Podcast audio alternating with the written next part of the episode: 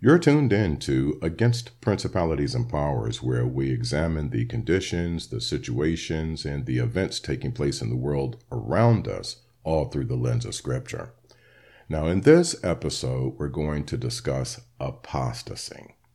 Now, the Lord tells us in the book of 1 Timothy, the fourth chapter, first verse, he says, Now the Spirit speaketh expressly, that in the latter times some shall depart from the faith giving heed to seducing spirits and doctrines of devils.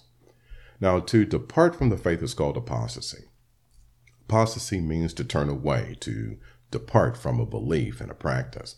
So, when the Lord speaks of apostasy, he's speaking of those who have turned away from him and no longer follow his commandments, choosing instead to live according to the works of the flesh. Now, the works of the flesh are described in the book of Galatians, the fifth chapter, verses 19 through 21, which reads Now, the works of the flesh are plain fornication, impurity, licentiousness, which is indulgence in sensual pleasure, idolatry, sorcery, enmity, which is a deep seated hatred, strife, jealousy, anger, selfishness, dissension, which is having an argumentative spirit, party spirit envy, drunkenness, carousing, which is just drunken merrymaking, and the like. I warn you, as I warned you before, that those who do such things shall not inherit the kingdom of God. So, God is telling us that in the latter times, which are the times we're in today, there will be those that will commit apostasy by turning away from the gospel and doctrine of Jesus Christ and instead turn to the works of the flesh. Now, with this in mind, consider the condition of our world today. Think about all the corruption that's taking place in our governments, in our corporations, and even in the church itself. Think about all the manifestations of greed and violence and murder and lies and the like in our society today, not to mention how dangerous life has become. Now, this is true not only for adults, it's true even for children as even recently, children have been gunned down in school. Now, in addition to all of this, our society has become a place where sexual immorality and permissiveness runs rampant. We see and hear it each and every day.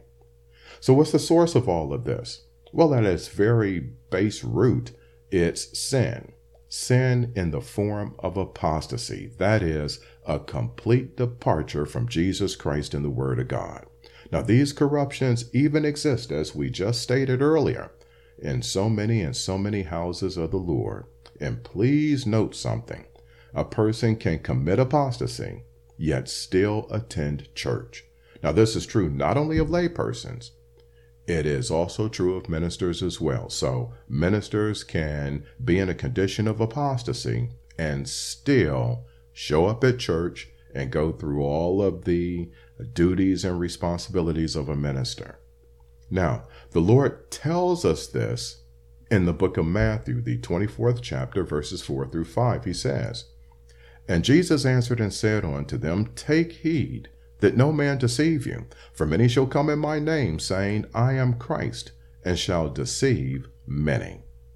And in the book of Second Corinthians, the 11th chapter, verses 12 through 15, which tells us, For such are false apostles, deceitful workers, transforming themselves into the apostles of Christ. And no marvel, for Satan himself is transformed into an angel of light. Therefore, it is no great thing if his ministers also be transformed as the ministers of righteousness whose end shall be according to their works. Now the Lord warns us in the book of 2 Peter, the second chapter, first verse, it reads, But there were false prophets also among the people, even as there shall be false teachers among you, who privily shall bring in damnable heresies, even denying the Lord that bought them, and bring upon themselves swift destruction. Now, given this, it should be of no great surprise that many of the churches today look and operate just like the corrupt world they were supposed to help people come out of by developing a sound relationship with Jesus Christ. Now, we need only consider the fact that a recent survey revealed that more than 60% of those in the church now go along with same sex marriage. This is in light of the fact that such a practice is an abomination to God. And you'll find that if you read the first chapter of the book of Romans. That way you can prove it to yourself that this is what God said that LGBTQ is an abomination to him. Now, these false ministers shall be so effective at their deception that many will be deceived to the point of desiring false doctrine instead of the truth. Now, the Lord makes this point in the book of 2 Timothy, the fourth chapter, verses 3 through 4, where he says, For the time will come when they will not endure sound doctrine, but after their own lusts shall they heap to themselves teachers having itching ears, and they shall turn away their ears from the truth and shall be turned on to fables. Now, you want proof of this? Go visit churches where the pastors preach prosperity and self help and feel good, politically correct messages. Compare those churches to those whose pastor preaches messages that convict the heart, messages where Scripture clearly points out the evil and wickedness of the ways and thoughts of the world. You'll find that the congregations are much larger among the churches that preach non convicting prosperity pep talks than those that preach and teach the unfiltered Word of God. Now, how does this impact us today? Well, that's simple. Now we have to be wary of most everyone we come in contact with. There was a time when we could leave our front door unlocked and not worry about intruders. Would you do that in this day and time? We find ourselves battling depression and despair, anxiety, and the like as we try to live a decent life in this perilous world. And many of us feel that we need such things as drugs, legal or illegal drugs, and alcohol and pornography, etc., in order to cope. Now, how do we effectively combat all of this? Well, we do it through having a sound relationship with Jesus Christ and we prayerfully study the Word of God. Now, please note, having an academic knowledge of the Word of God is not the same as having an understanding of the Word of God. That is, anyone can remember dates, times, and events and even tie them all together in a logical way. However, to understand the true meaning of it all, one must have Jesus Christ as their Lord and Savior. You see, the Bible is a spiritually discerned book. Now, this point is established in the book of 1 Corinthians, second chapter, verses 14, which says, The unspiritual man does not receive the gifts of the Spirit of God, for they are folly to him, and he is not able to understand them because they are spiritually discerned. And the Holy Spirit can only be obtained through Jesus Christ the Lord. Lord Jesus tells us in the book of John, the 14th chapter, 6th verse, it reads, Jesus said to him, I am the way and the truth and the life. No one comes to the Father but by me. So, through a sound, and that means healthy, relationship with Jesus Christ, we obtain a godly understanding of God's Word by the power of the Holy Spirit.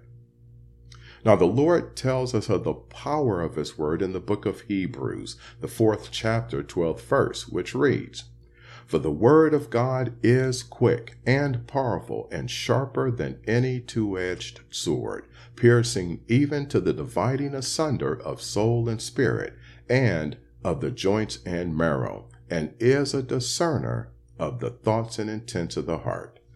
You see, it's through Jesus Christ in the prayerful study of the Word of God that we can discern apostasy among ministers, among church members, and discern wrong doctrine.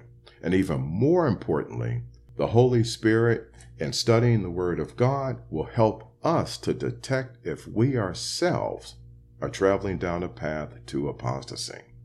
See, it's through Jesus Christ and the Word of God that we are guided, so that we not only live a godly life in Jesus Christ, we can do so with a joy in our heart and a peace in our minds that cannot be taken away by anything nor anyone of this world, regardless of whatever is happening in the world around us. And not only that, we add to our joy through our hope in Jesus Christ, which means that we have an inheritance to look forward to. It's this joy and peace and hope in Jesus Christ that gives us the strength, the courage, and boldness to endure the foolishness of this world. Now, we'll close this presentation with what the Lord tells us in the book of John, the 16th chapter, 33rd verse, which reads, These things I have spoken unto you, that in me ye might have peace. In the world ye shall have tribulation, but be of good cheer. I have overcome the world. Now, we pray that this message has been a blessing to you, and we thank you for joining us on Against Principalities and Powers as we continue to examine the events and circumstances and conditions of the world around us all through the lens of Scripture. So, thank you for joining us. Till next time, be blessed and be informed. Amen.